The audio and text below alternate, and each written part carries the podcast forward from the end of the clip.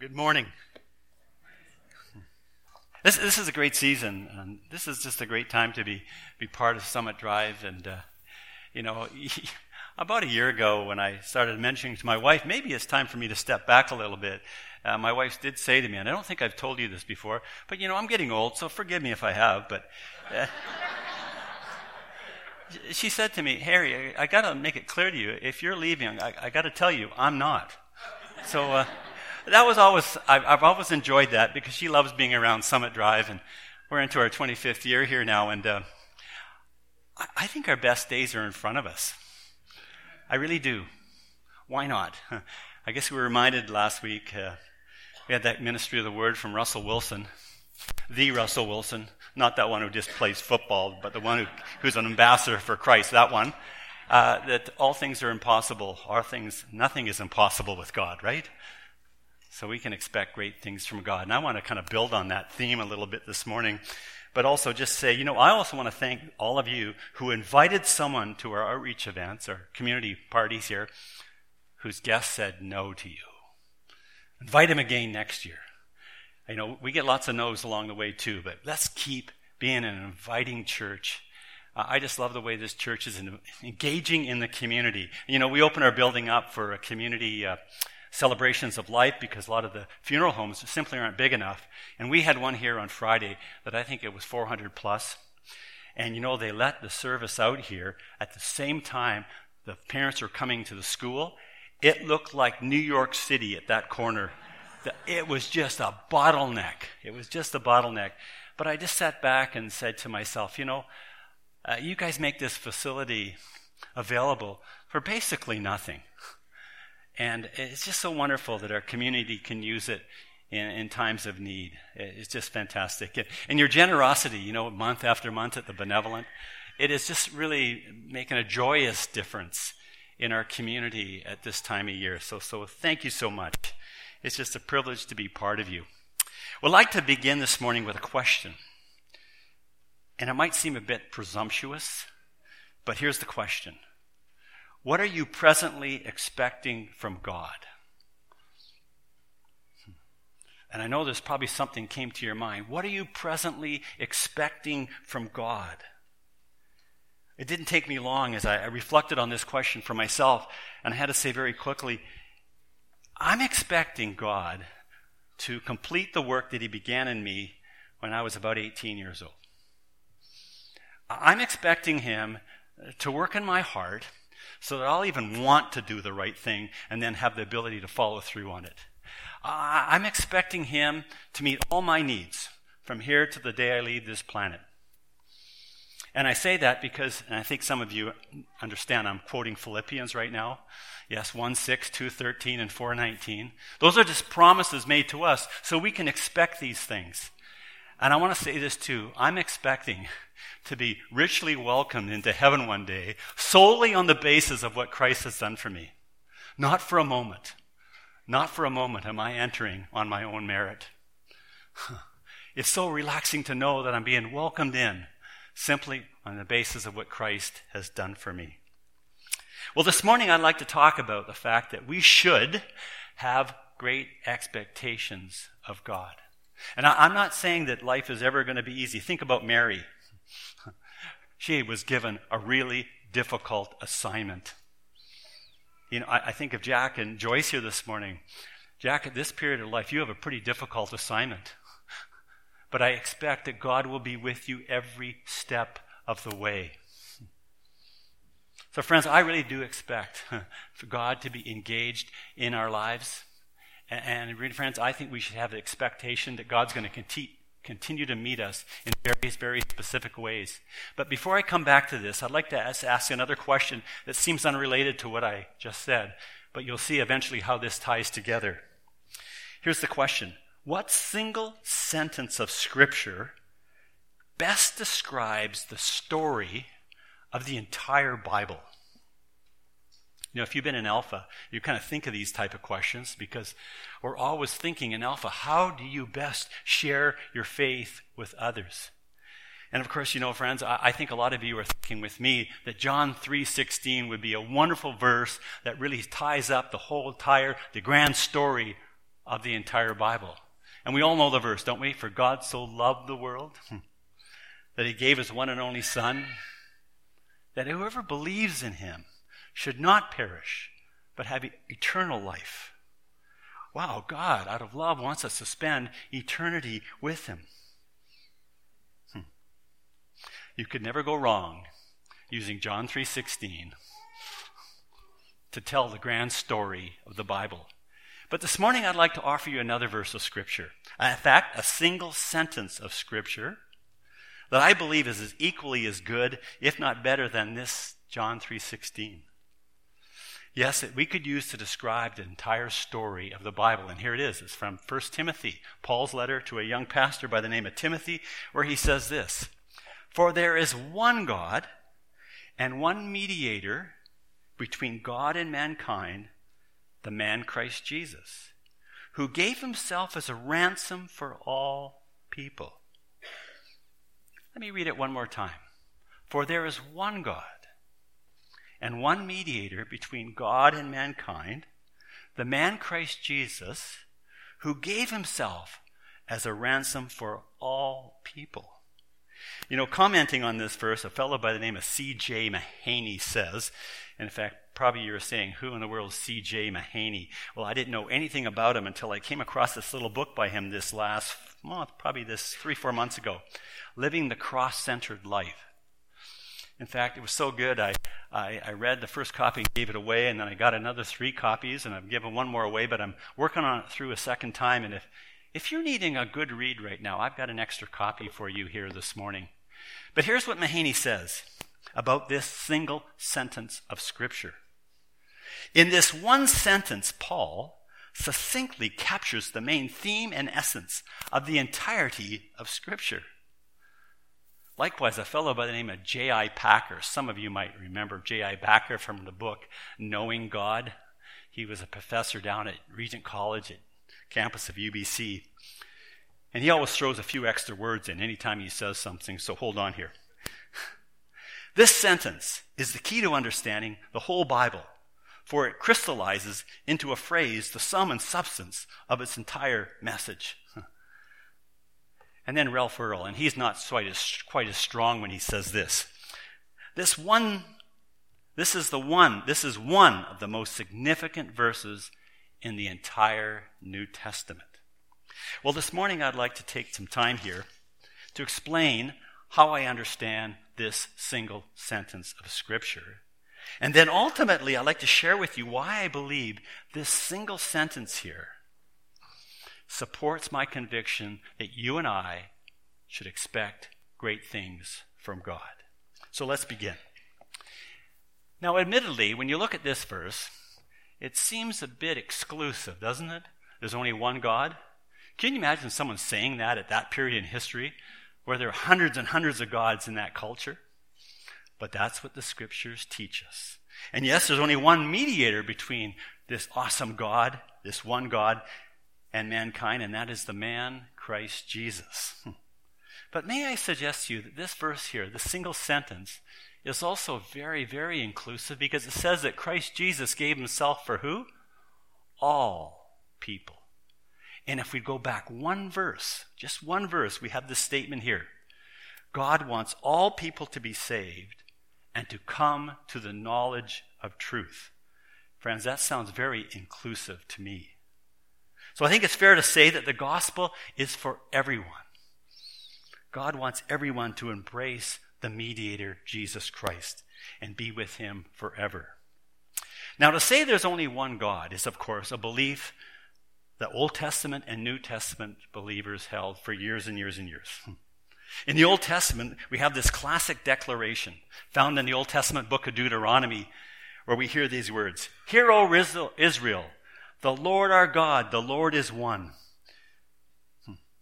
On your handout, I have all these references, so you don't need to write them down. If you can see that handout, that might help you follow me here this morning. And of course, in the New Testament, we have numerous passages of Scripture that speak to the truth that there is, in fact, only one God, although revealed in Scripture now as Father, Son, and Holy Spirit, a topic for another time. Now, if we only had one book of the New Testament, 1 Timothy, where we find this single sentence, we'd know a lot about God. And of course, we shouldn't be surprised because the Bible is, in fact, a great revelation of who God is. But in simply 1 Timothy, here's what we know about God. First of all, that he is God, our Savior.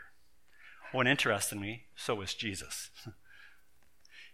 This God is the source of grace and mercy and peace. He is also the King eternal, immortal, invisible, the only God. And I love this. He is the God who richly provides us with everything for our enjoyment. I love that verse. Yes, he's the one worthy of all our honor and praise. And yes, he is the one who wants all people to experience salvation and to come to the knowledge of the truth. And of course, the Bible says so much more about who this God is. So much more. And yes, we shouldn't be surprised because the Bible is the revelation of God. So friends, when we pick up the Bible, our first and foremost concern should be, who is God? And the Bible will fill our hearts and minds with who, in fact, God is. And I want to say, to take the time to do so is always time well spent. Now, this single sentence of Scripture we're looking at here this morning also speaks of only one mediator between God and mankind. And that is the man Christ Jesus, which is to say that Jesus truly did become a man. He came in the flesh that first Christmas. So we call him God in the flesh. And this truth is so clearly taught in John's gospel. In fact, if you just had John chapter 1, you'd know a lot about God and a lot about Jesus.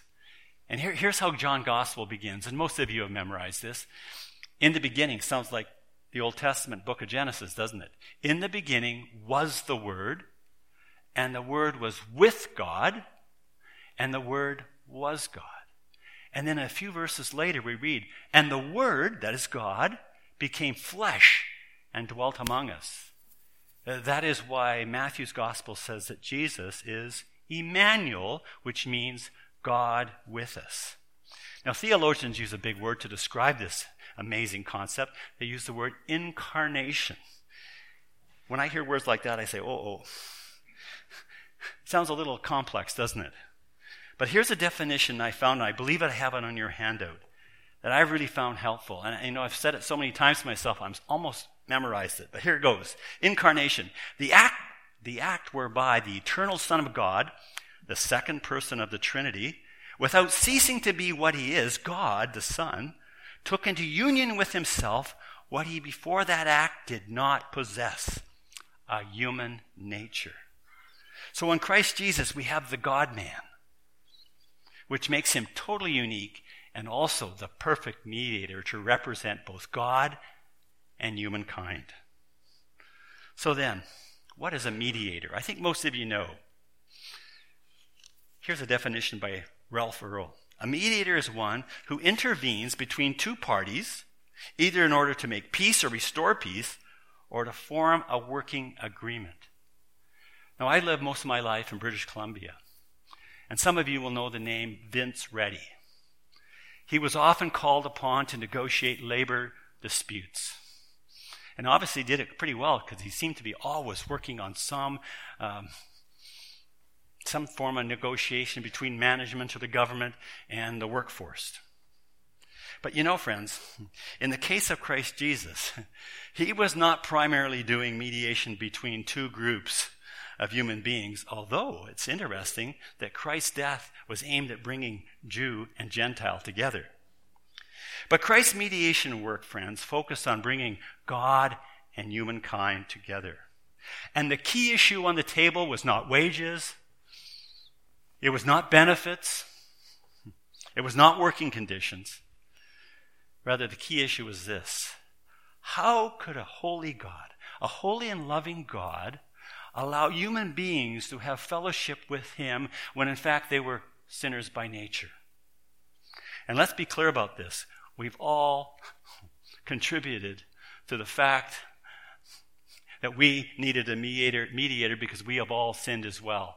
And Paul says it this way, and you memorize this verse if you've been around church for any length of time, for all have sinned and fall short of God's glory. We know that we don't even live up to our own standards, let alone God's glory and God's standards. So we have this deep sense of need within us that we know we need God's forgiveness, his intervention.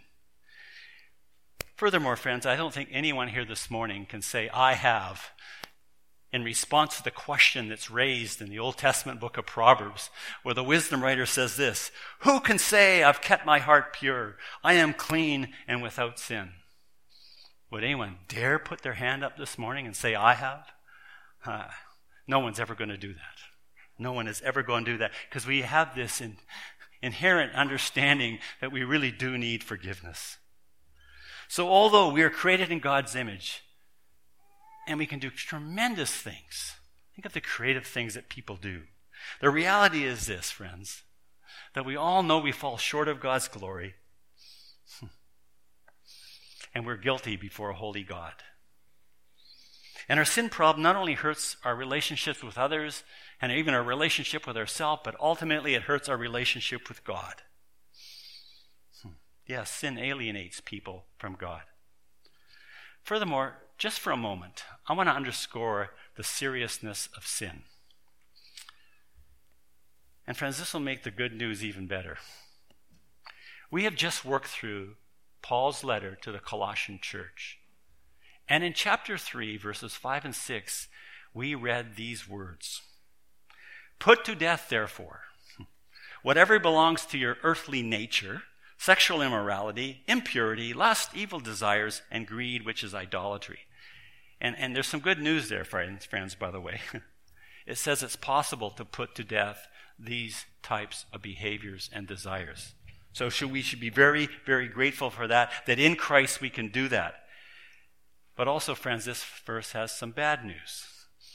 Yes, because of these types of sins, the wrath of God is coming. Sobering words for sure.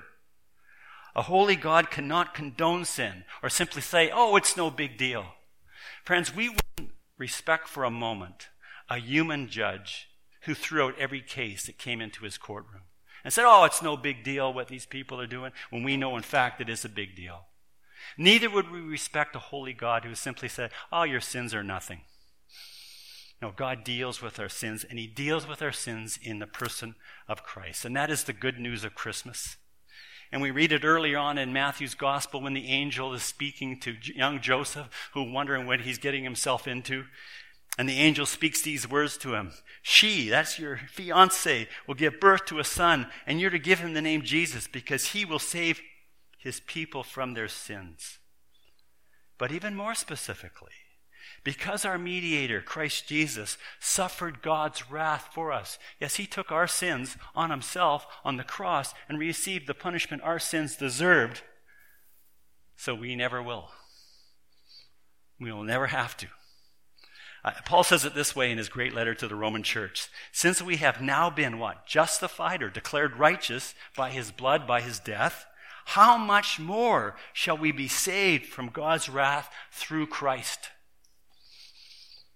Friends, because we've embraced Christ, we will never experience God's wrath. Christ did it for us. Our mediator, Christ Jesus, solved the alienation between God and ourselves by taking care of it on the cross.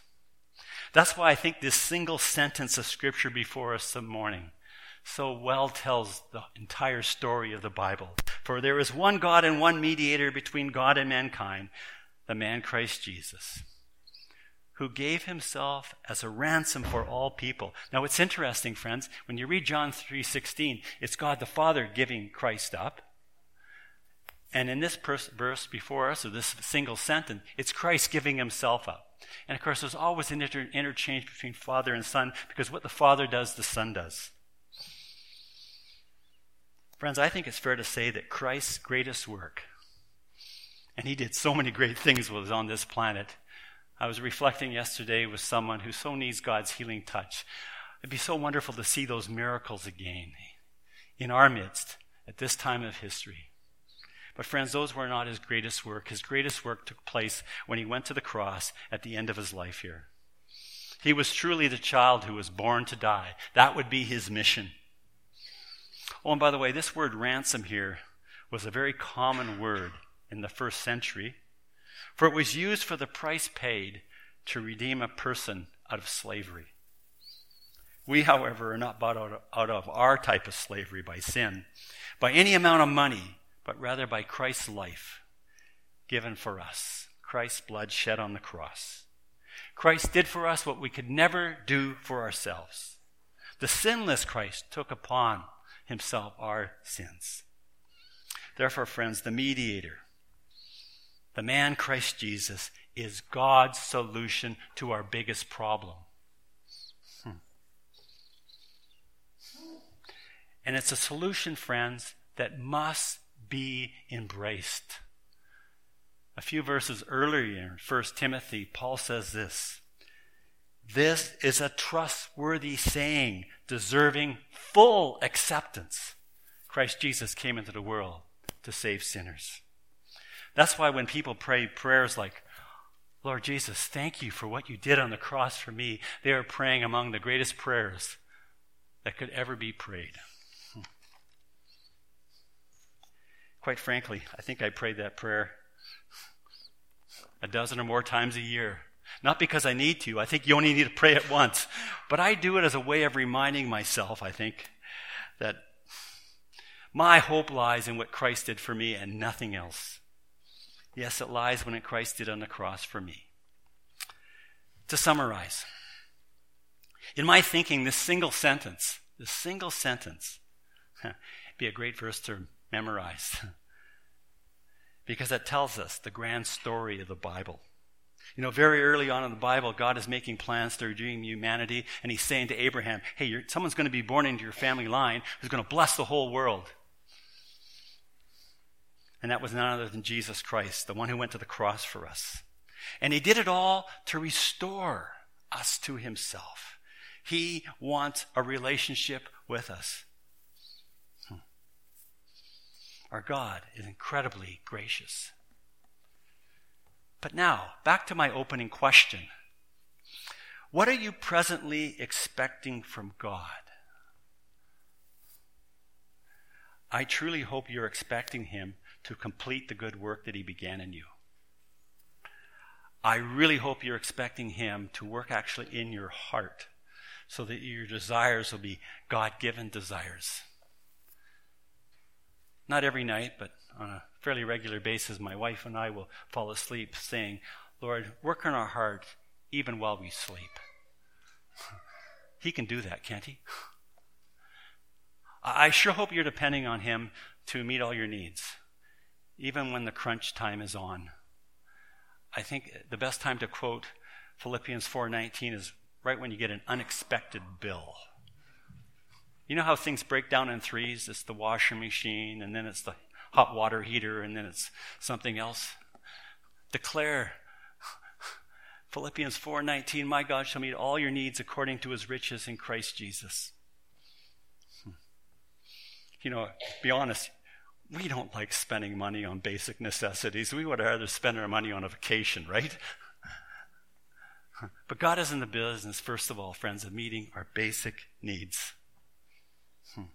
And I most certainly hope that you're hoping to be welcomed into God's presence one day simply on the basis of what Christ has done for you. Please do not depend on anything you've contributed, any good deeds you've ever done.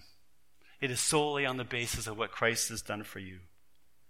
Furthermore, I hope you have many, many other expectations of God. And I say that because it's in God's nature to be gracious. I love how Paul writes in Romans chapter 8, and this verse has really grabbed my attention recently when he writes, he who did not spare his own son, but gave him up for us all, how will he not also, along with him, that is Christ, graciously give us all things? Yes, if God would give us his son to die on a Roman cross for us, will he not also graciously give us lesser things? most certainly he will. Therefore, let us expect God to graciously give us all things. Everything we need to do his will, everything we need to go through difficult circumstances, everything we need to accomplish his plans for us, everything we need to grow in our faith, and yes, even things for our enjoyment. That's how gracious God is. In closing this morning, I'd like to read a testimony to you. I had a friend write out. He shared with me while he was wiring something in my kitchen. And he told me this story that both illustrates how God lovingly disciplined him and gave him a fresh new start. I quote, "When I met my wife in Vancouver, I was building custom homes. God's hand was very much guiding our lives, though at times I was brought along reluctantly. Just before we moved up to Kamloops, I was fired from my job, which kind of hit me by surprise, but I found ways to blame the company or the management and just move on with life, I guess. When we got up here, I got a job at a great union company here in town and thought I had a golden ticket. On the last day of my probation, I was fired again. I didn't make any mistakes, didn't break anything as far as I could tell. I just remember praying on my way home from that last shift and asking God why this happened. And I prayed to God. I asked, or more so pleaded with God, that he would change me because I was screwing things up. And he convicted me right then and there that I was a bit of an arrogant jerk. Well, I'm sure he was kinder than that. But the conviction was real enough. It hurt losing 2 jobs in a row with a family on the way to provide for. Well, God heard my desperate prayer that day. Shortly after praying that prayer, God gave me a job up north as a laborer. Yes, I was humbled. But while in that work camp, I was offered an electrical apprenticeship, a career I'm presently enjoying today. I'm so very grateful for the way God graciously gave me just what I needed. And I'm also grateful that he told me that story and allowed me to share it with you today, because it reminds me that I can expect God to intervene in our lives, because our God is the one who graciously gives us all things. Amen?